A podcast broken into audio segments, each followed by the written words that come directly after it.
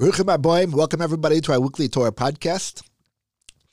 This week's Torah portion is Parshas Lech Lecha. This podcast is dedicated in the memory of Harold Pasternak, Hershel Ben Dovid, father of our good friend Michael Pasternak. This week's Parsha, the Torah begins the saga of our forefathers, Avram, Yitzchak, and Yaakov, the forefathers of the Jewish people. Is quite interesting, the fact that you know, usually father, the forefather of our nation in America, for example, people would say George Washington. The Jewish people don't only have one forefather, though. We have three forefathers Avram, Yitzchak, and Yaakov. And the rabbis explained to us the understanding behind this is that each of the forefathers had a specific characteristic, a midah, that they put into the pot, so to say. And it's it's that pot that, that, that makes the Jewish people. The Jewish people have the spiritual genes of each of the forefathers, Avram, Yitzchak, and Yaakov, as well as the genes of our mothers, the matriarchs, Sarah, Rivka, Rachel, and Leah. And the Torah tells us what was unique about these people, Avram, Yitzchak, and Yaakov. In our parsha, we meet with uh, the first of the forefathers, Avram, Abraham. The Mishnah in Pirkei Avos tells us that our forefather Avram was challenged with Asara Nisyonos, 10 different challenges. V'amad bekulan, and he stood up in the face of all 10 of these different challenges. The Mishnah doesn't tell us exactly what those challenges were, and as a matter of fact, there's actually a difference of opinion among some of the, some of the commentaries as to what exactly were these challenges.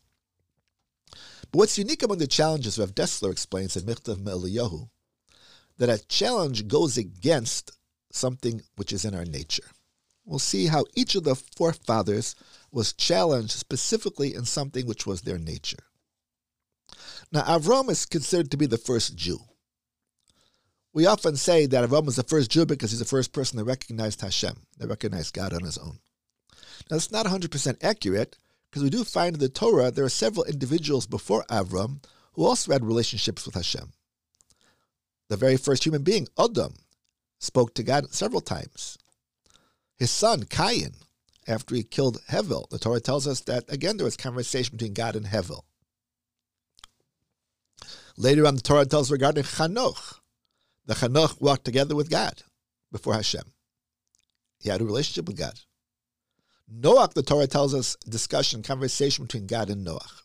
Clearly, all these people recognized Hashem if they had a conversation with him. So Avram couldn't have been the first person to recognize God.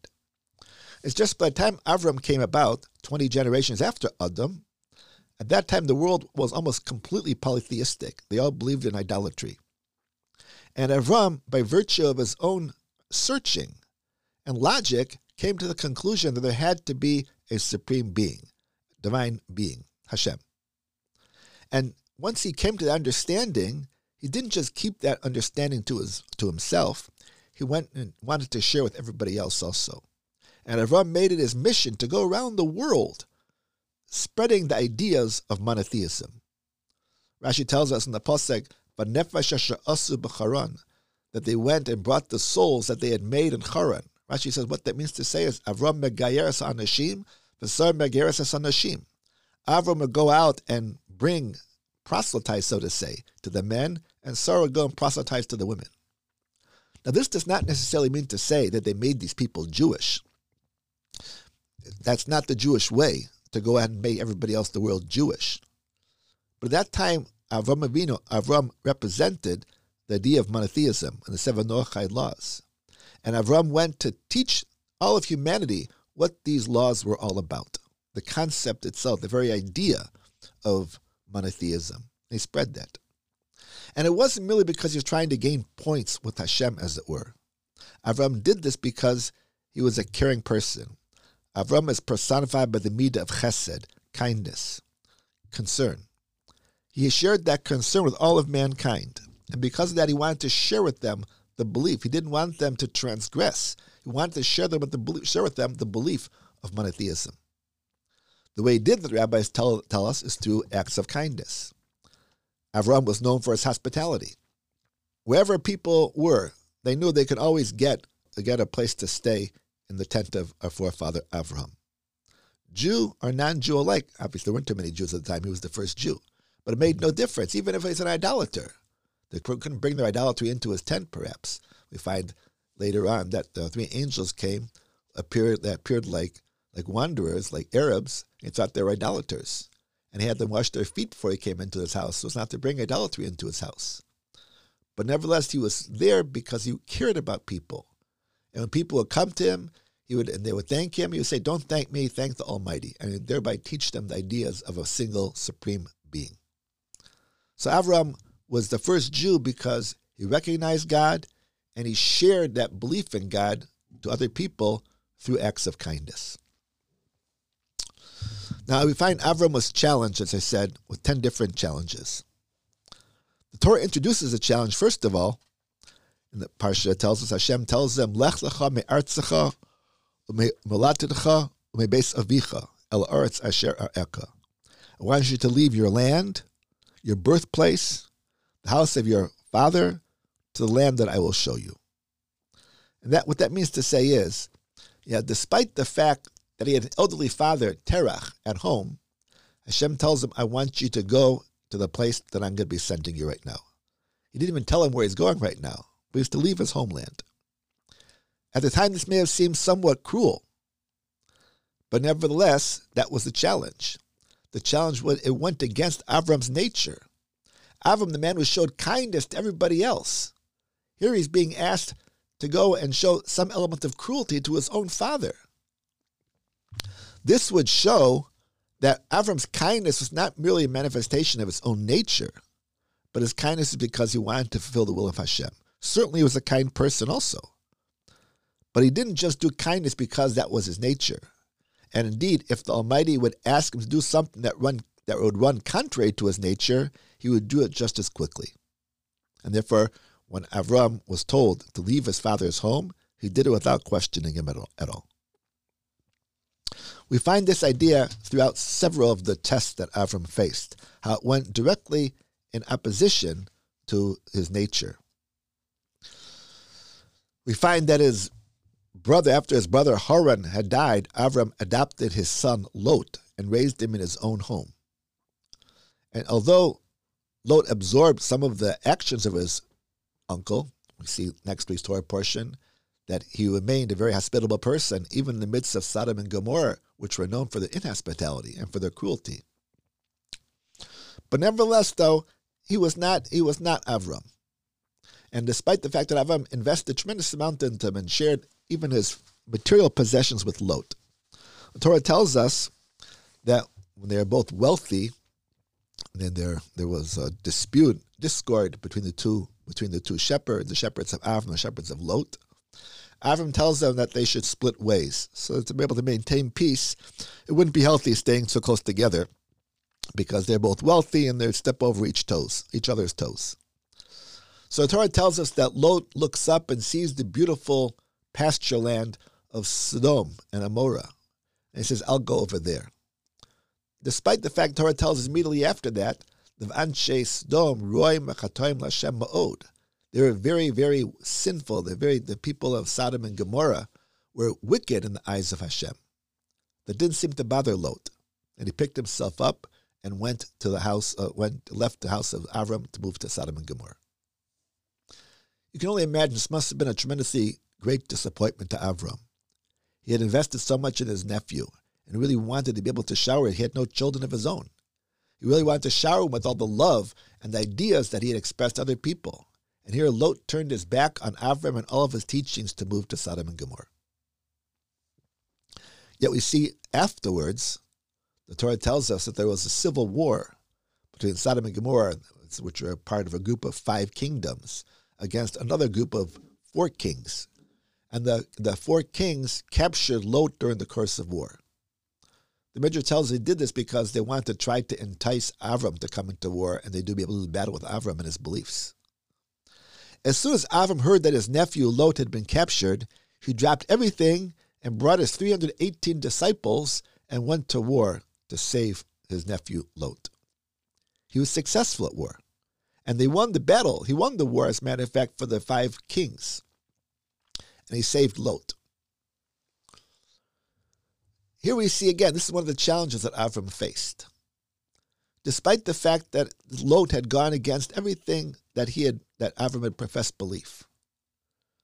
And it may have been difficult, perhaps, to stand up on on, on Lot's behalf. That's exactly what he did, though. The challenge was to see would he do what was the right thing, even if it came difficult to him. It was certainly, Lot was certainly a disappointment, but he was challenged to see if he would still stand up for his nephew, and indeed he did. He stood up and, and saved his nephew, despite the fact that even after he saved him, we don't find any any any issue at all or any matter of Lot coming back to the house of Avram. Interesting to note, later on, the grandchildren of Lot, the people of Ammon and Moab, the Torah tells us they're not to be allowed to marry into the mainstream of the Jewish community. The reason being because the Jewish people came to them in the desert, they refused to greet them with food and drink. This despite the fact that their own grandfather Lot had been raised in the house of Avram, who was the epitome of hospitality. So Lot really wasn't much before Avram saved him, and he didn't really turn into much after Avram had saved him either, for that matter. But nevertheless, Avram still stood up to save him, to do whatever he could to be able to save the life of his nephew Lot. Later, we find, next week's Torah portion, that after his son Yitzchak was born, and his son Yishmael from his wife Hagar, Avram had two wives. And a concubine Hagar, who bore him a child Yishmael, and then he had his, from his wife Sarah, she bore him eventually Yitzchak.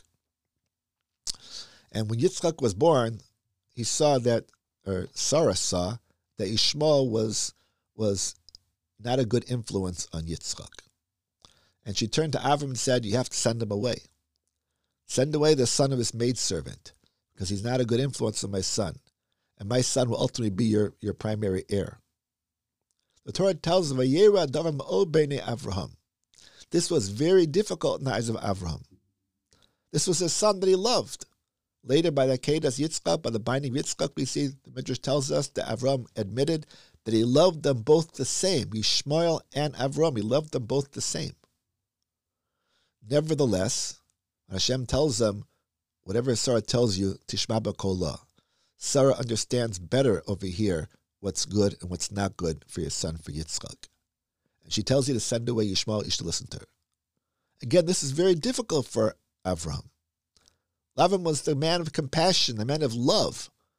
This was his own son. And yet here he's being told to send away his son, because that's the will of Hashem. And he stands up and he fulfills his challenge too. He accomplishes, he does what he's supposed to do. That case, is Yitzchak itself the son Yitzchak they had waited for for a hundred years till the son had been born. The apple of his eye for the first 37 years of his life.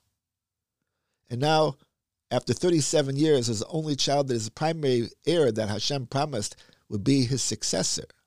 And all of a sudden, Hashem turns and tells them, I want you to take your son, your only son, the son that you love, Yitzchak, Baleil, I want you to bring to me as a sacrifice. We can only imagine the difficulty this must have been to Avram. The son that he loved more than life itself, the son that is only son from his beloved wife Sarah, and now he's being told to sacrifice his son? This would once again show that Avram was his his compassionate nature, his love, was not merely because that, that, that was because that was his nature. If Hashem were to tell him to go against his nature, he would listen to him just as easily. And indeed, he was willing to go sacrifice his son. This ultimate challenge that he had to face. So that's to understand the whole concept itself of a challenge in life. Hashem sends all of us challenges. Matter of fact, some of the Muslims Forum tell us we all go through 10 challenges in our life. And the, the challenge are not just to see if it's, but to see to do something that we want to do anyway. The challenge to see if we can go against our nature, to break our nature if necessary to do what Hashem wants us to do. That's why it's interesting. One of the Baalei Mussar say in the beginning of the Torah portion this week, Hashem tells them, Lech lecha You're to leave your land, your homeland, your father's house, and go to the place that I will show you. Now, chronologically, it should have been said in other order. First, you leave the house, then the city, then the country. Hashem first telling him here, leave the country, the homeland, and then it says, leave your father's house. So the reason for that is because it's not growing in chronological order, it's going in order of difficulty. It's perhaps most difficult to leave the father's house. And therefore, Torah tells, leave not only your country, which is difficult enough, but even your city, your homeland, which is more difficult, and even the house of your father, which is most difficult. That's what the Torah is telling us in that order. But then Hashem tells him, Lech lecha, to go for your, it'll be beneficial for you. You'll go, and I will make you into a great nation. Vavrecha, bless you. Vagad uh, l'shmecha, make your name great. Vayebrach, you'll be the source of blessing. So Hashem is telling him, it might be difficult, but I want you to do it because you'll benefit from it. You'll gain from it. Now, despite the fact that the Torah tells us he's going to gain from it, when it comes to going, Vayelach Avram Hashem, Avram went like Hashem told him. Why does it add that like Hashem told him? He went. The explanation the commentaries say is because he went not because he wanted the promise of blessing and wealth and fame. He went because that was the will of Hashem. Ultimately, that's what we have to do. We fulfill the will of Hashem, even though we know that it might be for our benefit also. But we do it because of our love for Hashem, because that's what Hashem wants. That's the ultimate goal, to do what Hashem wants for us. That's that's that's what Avram did it like that also. Avram was the man of chesed, the man of kindness. But his kindness wasn't just because he had a soft spot in his heart. Wasn't just because that was his nature to be a kindly person. He was a, he was a, he did act with chesed because that was the will of Hashem. Hashem wanted him to act with chesed. And if the situation were to arise that Hashem would want to do something contrary to his nature, he'd be willing to do that also just as easily, just as well, just as quickly. Ultimately, it was that idea, that emphasis that he had Avram placed in being able to fulfill the will of Hashem like this for the sake of Hashem, that's ultimately what made him the first Jew and allowed them to be able to put the plant those genes into that pot, so to say, into the bowl that would ultimately become the Jewish people, the gene pool that would make up the Jewish people, which is comprised of the Chesed of Avram, and next week we'll see the Gevura, the the self, the, the working on oneself, self improvement of Yitzchak, and ultimately the glory, Tiferes, and truth of Yaakov. Have a great week, everybody, and we hope to see you again next week.